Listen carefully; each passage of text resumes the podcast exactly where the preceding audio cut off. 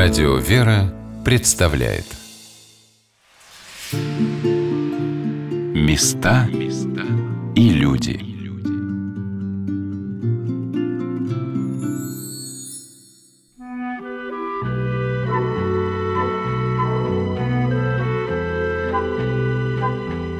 Маршал Советского Союза Родион Яковлевич Малиновский когда-то сказал о том, что правды об этой войне никто никогда не напишет – но удивительным является то, что каждый русский человек эту правду знает. Он видел ее в глазах своей матери, у которой отец или дед не вернулся с войны. Он видел это в скромных слезах ветеранов. Он слышал это в раскате «Ура» на Красной площади и в грохоте салюта на 9 мая. Я не верю, что наши дети не будут знать о войне. Каждый мальчишка хочет стать рядом с фигурой солдата у памятника героям Великой Отечественной. И строки «Жди меня, и я вернусь» написано для каждой женщины. У микрофона Анна Шалыгина. Я стояла с экскурсоводом Государственного музея Георгия Константиновича Жукова в большом зале, где вся жизнь великого полководца, страница за страницей, раскрывается в фотографиях, документах и реликвиях того времени. Денис Дмитриевич Мартыненков с обстоятельностью историка рассказывал о каждом периоде жизни маршала Победы. Мы находимся с вами в кольцевом зале. В центре зала расположен еще один зал. Это зал Победы, где рассказывается о судьбе Жукова уже после войны. А начинается экспозиция с детства маршала, с того времени, когда он родился. Случилось это 1 декабря 1896 года по новому стилю. На следующий день маленький Георгий был крещен в честь Георгия Победоносца осеннего, что тоже символично. То есть наш маршал будущий был назван в честь защитника нашего Отечества. Перед вами макет дома, в котором родился Жуков. Это обычный крестьянский дом, довольно старый. Вскоре после того, как Жуков родился, его дом разрушился, и Жуковым пришлось строить новый дом. И этот новый дом постигла тоже участь печальная, потому что в 1941 году первое, что сделали фашисты, когда вошли в Стрелковку, это уничтожили, сожгли дом командующего Западным фронтом тогда. Во многом становление характера, личности зависит от родителей человека и от того, в каких условиях он взрослеет. Семья была довольно бедная. Отец Жукова Константин Артемьевич занимался сапожным делом. Вот у нас тут представлены колодки для сапожной работы. Его происхождение нам неизвестно, потому что он был подкидышем в одном из московских приютов, Константин. К сожалению, отца Жукова фотографии не сохранилось. Но у нас зато есть фотография его матери, Устинии Артемьевны, урожденной Пелихиной, которая была родом из деревни Черная Грязь, отличалась отличалась недюжинной силой, могла перетаскивать огромные мешки по 80 килограмм, занималась извозом, возила разные товары из Малорославца сюда, в Угодский завод. Характер у нее был жесткий, волевой достаточно. Тут такое радостное лицо. Но здесь, здесь да, радостное, здесь да. Но считается, что Жуков именно от нее унаследовал свои командирские черты и физическую силу. А тут еще перед вами лист из церковной книги о венчании Константина Константина и Устинии, и о рождении у них сына Георгия. Фотография матери Георгия Константиновича всегда висела в его кабинете. После возвращения маршала в Москву Устинья Артемьевна жила с семьей Жукова. Детство, по словам его воспоминаний, было наполнено заботами о хлебе насущном. Даже когда родился третий ребенок, матери пришлось работать зимой на извозе. И маленький братишка Георгия умер от истощения. Со старшей сестрой Марией они очень горевали по Алёше. В том же году у Жуковых завалился дом. Жили в сарае. А к осени пришлось продать корову и лошаденку и купить небольшой сруб. Когда немцы пришли в Стрелковку, первым делом они сожгли дом, в котором родился маршал Жуков. Вот как Георгий Константинович вспоминал свой родительский дом. С наружной стороны дом выглядел хуже других. Крыльцо было сбито из старых досок, окна застеклены осколками, но мы все были очень рады, что к зиме будем иметь свой теплый угол. А что касается тесноты, то, как говорится, в тесноте да не в обиде. Государственный музей Георгия Константиновича Жукова, для которого построили в 1995 году новое здание, находится в подмосковном городе Жуков, а деревня Стрелковка, в которой родился маршал Победы, расположена в пяти километрах от этого городка. И вот там, на невысоком холме у реки, на родине маршала, был восстановлен его родительский дом и возведена архитектурно-скульптурная композиция. С научным сотрудником музея Татьяной Ивановной Бутриной мы посетили этот мемориальный комплекс. Мы вошли в дом, приблизительно копию дома, в каком жили родители Жукова, Георгия Константиновича. Дом этот привезен был сюда в 1985 году из деревни Кувшиново, кстати. В 2016 году, в ноябре месяце, реконструкция дома прошла. Прошла силами Российского военно-исторического общества. За три недели, 21 день разобрали до основания, все перебрали, по новым технологиям все сделали. Привезли трехлетнего школьного возраста сруб с Архангельской области. И вот что можно было оставить, оставили, что было нельзя оставить, значит, они заменили.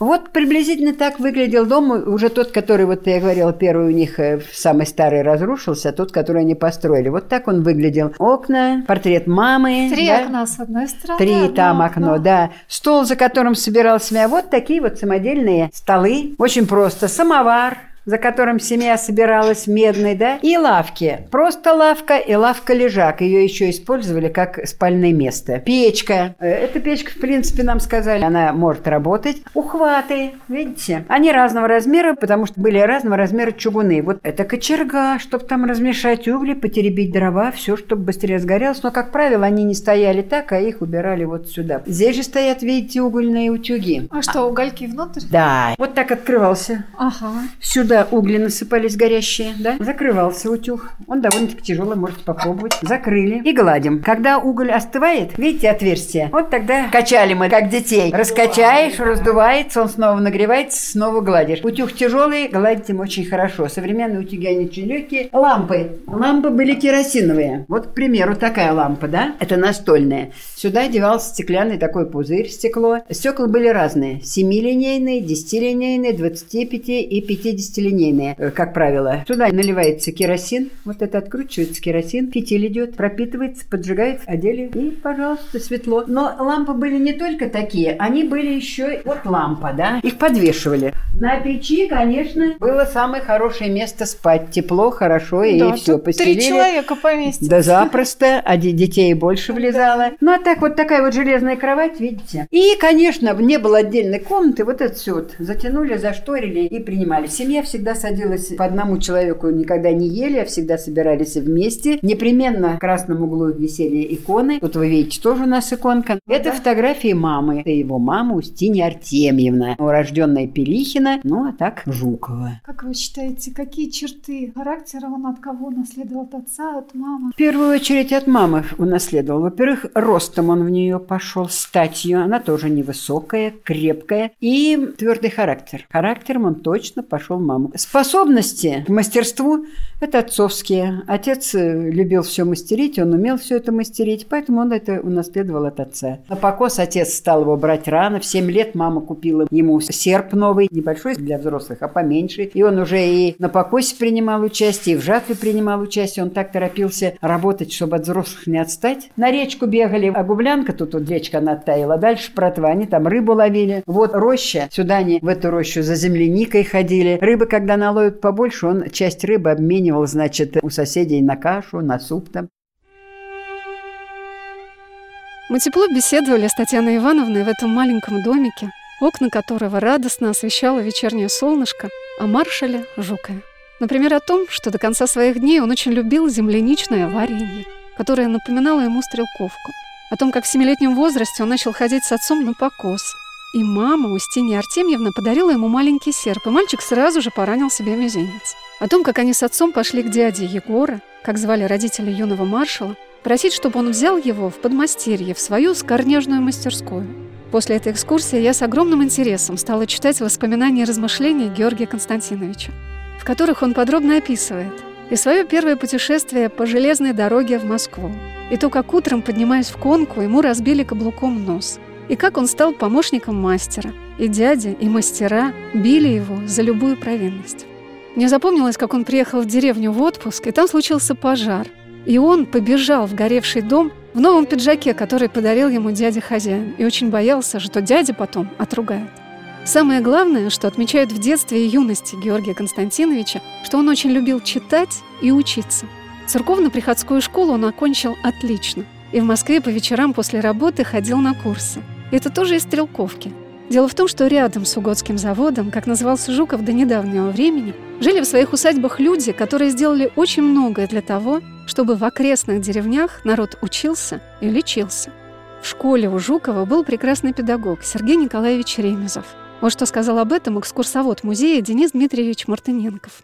В 1903 году, когда Жукову исполнилось 7 лет, он пошел в церковно-приходскую школу трехлетнюю, которая находилась в деревне Величково. Эта школа была организована на деньги князя Голицына, который полностью снабжал школу учебниками за свой счет, выплачивал зарплату учителям. Крестьянские дети там могли учиться абсолютно бесплатно. И первый учитель Жукова – это Сергей Николаевич Ремезов. Вот он у нас представлен здесь на фотографии. Человек довольно довольно-таки опытный как педагог. Дети его уважали, слушались, никогда он ни на кого голос не повышал, никого зря не наказывал. И считается, что именно он привил Жукову любовь к книгам, к самообразованию, что, естественно, впоследствии оказало большое влияние на личность полководца. Школу Жуков закончил с похвальным листом. Ему даже родители подарили по тем временам богатые подарки, особенно для бедных крестьян, сапоги кожаные, рубаху. И э, не успела Жуков Жукову исполнится и 12 лет, как ему пришлось пойти работать, пойти в люди, как тогда говорили.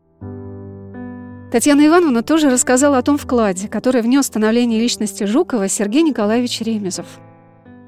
Сергей Николаевич Ремезов, он приучил его к чтению книг. И вообще Жуков, он по жизни любил учиться. В третьем классе, это трехклассная школа церковно-приходская, он уже учит учеников первого класса, помогает Сергею Николаевичу. Сергей Николаевич большую роль сыграл в формировании его характера.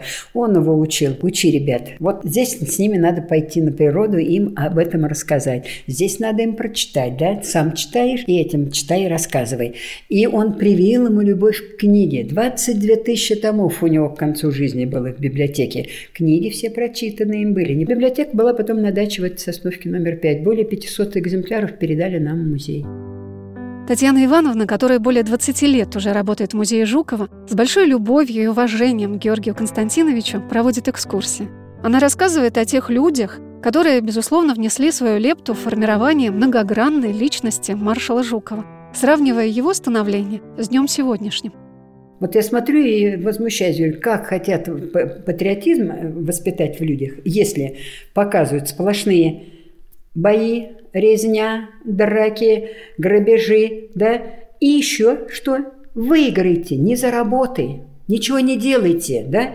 А вот играйте и выигрывайте. Только выигрывайте. Вот все помешано на деньгах.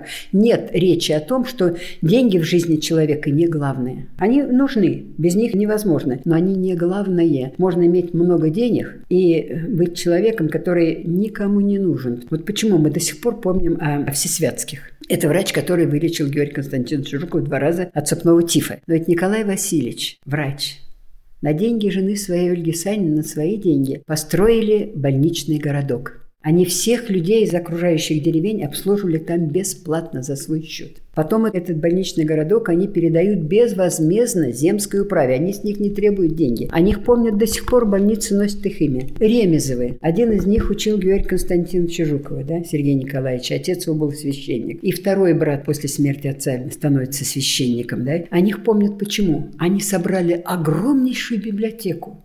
Они проводили тут вечера любимого еще тогда Ремезовой, Всесвятский. Они организовали здесь театр, так скажем. Да? И они постановки всякие сделали для людей бесплатно. Богатые люди платили. А вот эти деньги они использовали на приобретение книг и на приобретение лекарств. В конце июня в музее Жукова каждый год проходит замечательный праздник – День подвижника. В этот день в музей приезжают потомки тех людей, которые жили в окрестностях Угодского завода и внесли огромный вклад в созидание, улучшение жизни, быта, образования крестьян соседних деревень. Это Всесвятские, Ремезовы, в городе до сих пор сохранились здания больницы, которые построили все святские.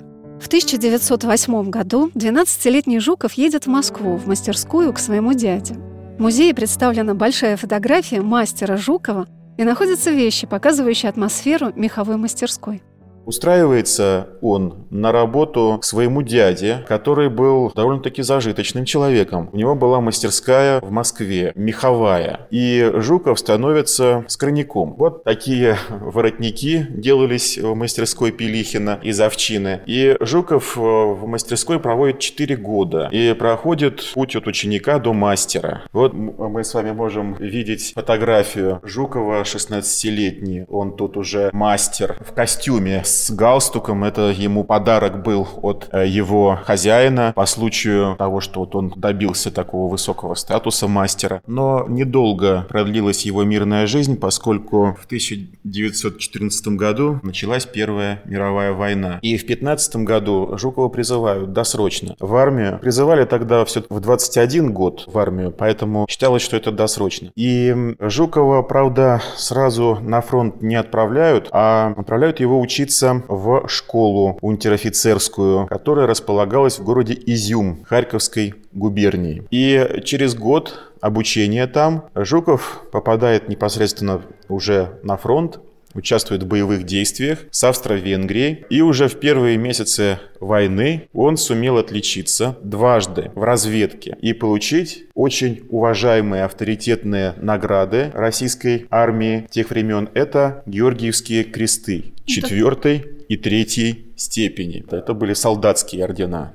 И если у военнослужащего были все четыре степени этого ордена, то ему обязаны были отдавать честь даже генералы. Сегодня на «Волнах Радио Вера» мы рассказываем о том, как в небольшом подмосковном городке Жуков, рядом с которым находится деревня Стрелковка, где родился Георгий Константинович Жуков, был создан прекрасный музей, который так и называется – Государственный музей Георгия Константиновича Жукова. Слава Богу, что память народная восполнила для маршала Советского Союза, носившего на своей груди четыре золотые звезды героя и два ордена Победы, долгие годы вынужденного затвора – с постоянной экспозицией музея, где подробно представлен каждый период жизни и воинской судьбы Жукова, нас знакомит Денис Дмитриевич Мартыненков. Вот перед вами Жуков как раз кавалерист кавалерийской форме. Он служил в 10-м Драгунском новгородском полку. Считалось, что это довольно-таки престижно было служить в драгунах. Туда брали самых подготовленных. Жуков, в принципе, он был и грамотным, самообразованием занимался, много читал и даже в бытность свою еще вот в мастерской ходил на вечерние курсы. И, конечно, на фоне остальных, возможно, он был довольно-таки подготовленным молодым человеком. Все-таки прекрасную службу сослужила Жукову его крестьянская жилка. И хотя ребята из его набора и сетовали, что не попали в гусарский полк, драгуны им не уступали. Маршал вспоминал, как трудно давалась конная подготовка, езда, вольтежировка и владение холодным оружием, пикой и шашкой. Поначалу до крови стирали ноги, пока крепко не уселись в седле. Сразу на фронт юных новобранцев, а Жукову было 18 лет, не отправляли. Среди наиболее подготовленных солдат его выбрали в унтер-офицерскую школу, городке Изюм Харьковской губернии. В своей книге Георгий Константинович анализировал, почему в царской армии к Первой мировой войне наметились такие сильные противоречия. Что было наиболее характерным для старой царской армии? Прежде всего, отсутствие общности и единства между солдатской массой и офицерским составом. В ходе войны в 1916 и в начале 1917 года, когда вследствие больших потерь офицерский корпус укомплектовался представителями трудовой интеллигенции, грамотными рабочими и крестьянами, а также отличившимися в боях солдатами и офицерами, эта разобщенность в подразделениях была несколько сглажена. Однако она полностью сохранилась в соединениях и объединениях. Офицеры и генералы, не имевшие никакой близости с солдатской массой, не знавшие, чем живет и дышит солдат, были чужды солдату. После окончания унтер-офицерской школы Жуков был определен в 10-й Драгунский Нижегородский полк, который был отправлен в резерв Юго-Западного фронта. Как он пишет, попал в учебную команду молодым солдатом. А вернулся с унтер-офицерскими лычками, фронтовым опытом и двумя георгиевскими крестами на груди. Удивительно, но Георгий Константинович не хотел идти в унтер-офицерскую школу и не собирался быть военным.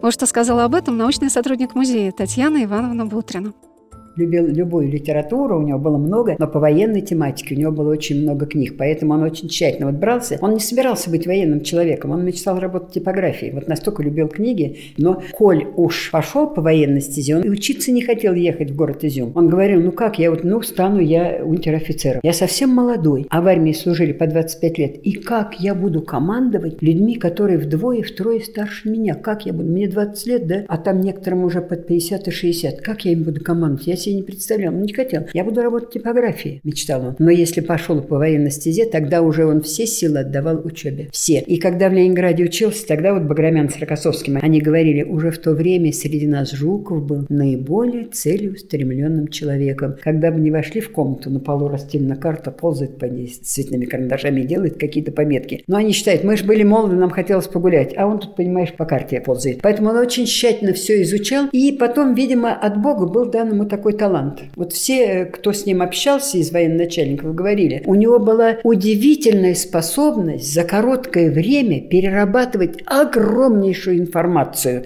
быстро в это все в уме переработав, сопоставить и принять единственно верное решение. Таких людей единицы. Судьба Жукова менялась так же, как менялась история страны. Полк Жукова в октябре 17 года был расформирован, то есть их просто отпустили по домам. Его полк был в Харьковской губернии на тот момент. И он из Харькова своим ходом, что называется, добрался до Стрелковки. Там его ожидал голод, разруха, болезни, поскольку уже началась гражданская война. И Жуков сам переболел дважды тифом. Его от этой болезни спас местный земский доктор. Вот перед вами его фотография. Это это Василий Петрович Всесвятский. Он сам, как доктор, спас сотни своих односельчан, но при этом заболел и умер. И хотя Жуков и не собирался становиться военным, но призвание у него к этому было – После того, как Жуков в 18 году оправился от болезней, он поступает в ряды Красной Армии. И, кстати сказать, э, чему именно в ряды в Красной Армии? Жуков об этом пишет в своих мемуарах очень откровенно. Платили большие деньги на первых порах. У него была возможность вырваться из той нищеты, в которой жила его семья, и как-то помогать своей семье. Он воевал тоже кавалеристом в первой кавалерийской дивизии московской на четырех фронтах. Каких? На юге страны войны с Врангелем, с также с войсками Колчака на Урале и в районе Тамбова с деникинцами. И здесь же он участвовал в подавлении знаменитого восстания, Тамбовского восстания крестьян, Антоновщины. За участие в подавлении этого восстания Жуков получил свой первый орден советский, орден боевого красного знамени. Денис Дмитриевич показывал фотографии, форму и оружие того времени.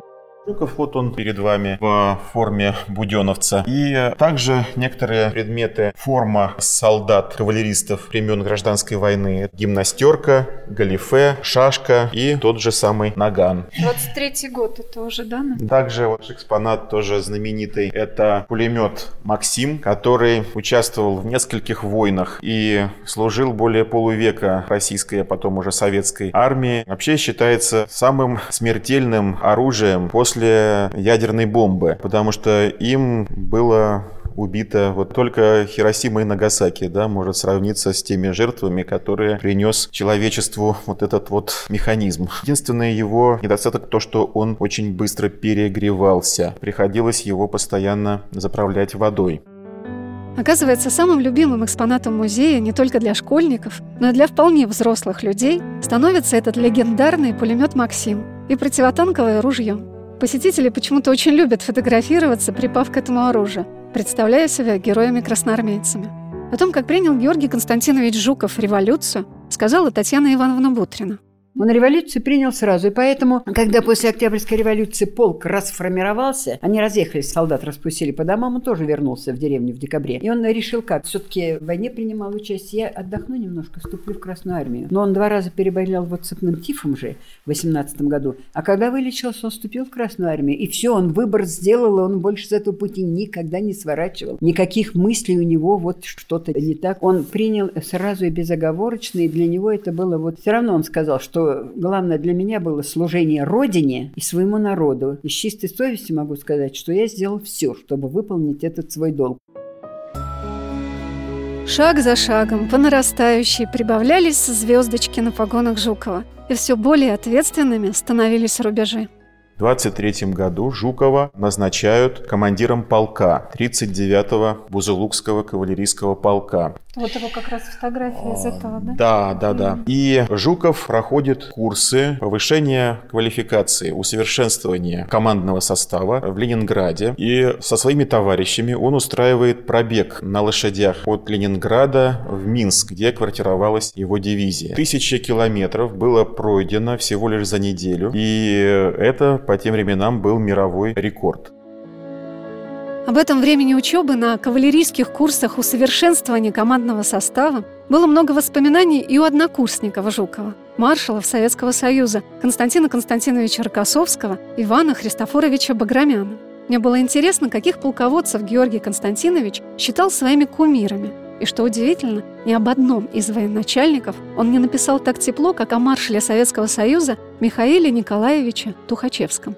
А вот кого в музее Жукова считают его друзьями – Баграмян, Василевский, ну, Василевский еще и сват плюс ко всему. С Аркасовским, в принципе, ну, были какие-то, вот когда Сталин очень сталкивал лбами немножко натянутые отношения, но прекрасно они в последние годы великолепно ладили. С Антипенко, который был главным комендантом там по снабжению, да. Антипенко один из немногих, кто приезжал к нему в госпиталь со своей женой.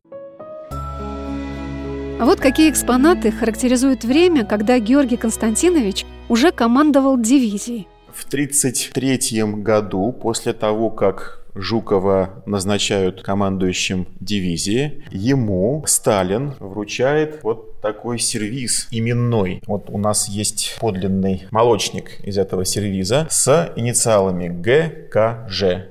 Георгий Константинович Жуков. И Баян. С этим связана история того, что Жуков вообще он очень любил и, и умел играть, научился во время войны. Его это как-то отвлекало от его проблем, от мыслей, тяжелых раздумий. И после войны, после победы, он даже аккомпанировал нашей знаменитой певице Лидии Руслановой. Русланова, когда Жуков ее спросил, ну как я играл, Русланова ответила, знаете, для маршала очень хорошо.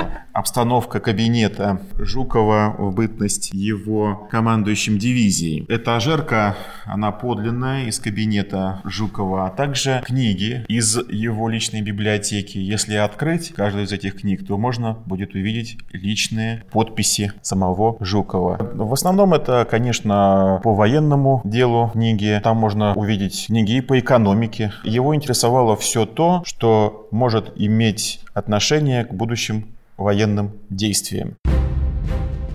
Будущие военные действия были уже не за горами. Меня поразила в музее одна фотография из личного дела, которое было заведено на Жукова немецкой разведкой. Оно датируется концом 30-х годов, когда Георгий Константинович блестяще провел операцию на Халхенголе. 1938 году все-таки Жуков уже в звании комдива. Его назначают уже командующим корпуса. И в 1939 году он одержал свою первую победу уже на поле боя. Знаменитый Халхингол. Японцы, японские войска, захватив Северный Китай, Манчжурию, стремились создать плацдарм, базу для своего наступления на Сибирь и на Дальний Восток. И базой для японцев должна была служить Монголия. И здесь, на Халхинголе, японцы сосредоточили 75-тысячную армию, против которой была выставлена наша армия, которая была меньше по численности 57 тысяч. Это первая армейская группа совместная советско-монгольская. И командующим ее был назначен Жуков. Он проводит июнь-июль и август в подготовке к решающему сражению. И использовав все новейшие виды по тем временам вооружения, причем одновременно,